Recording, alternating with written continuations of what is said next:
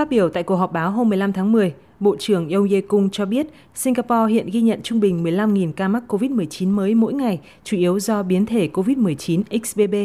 Bộ trưởng ông khẳng định Singapore không loại trừ việc áp dụng trở lại một số biện pháp hạn chế phòng dịch COVID-19, nhưng sẽ cố gắng hết sức để không làm gián đoạn cuộc sống bình thường của người dân.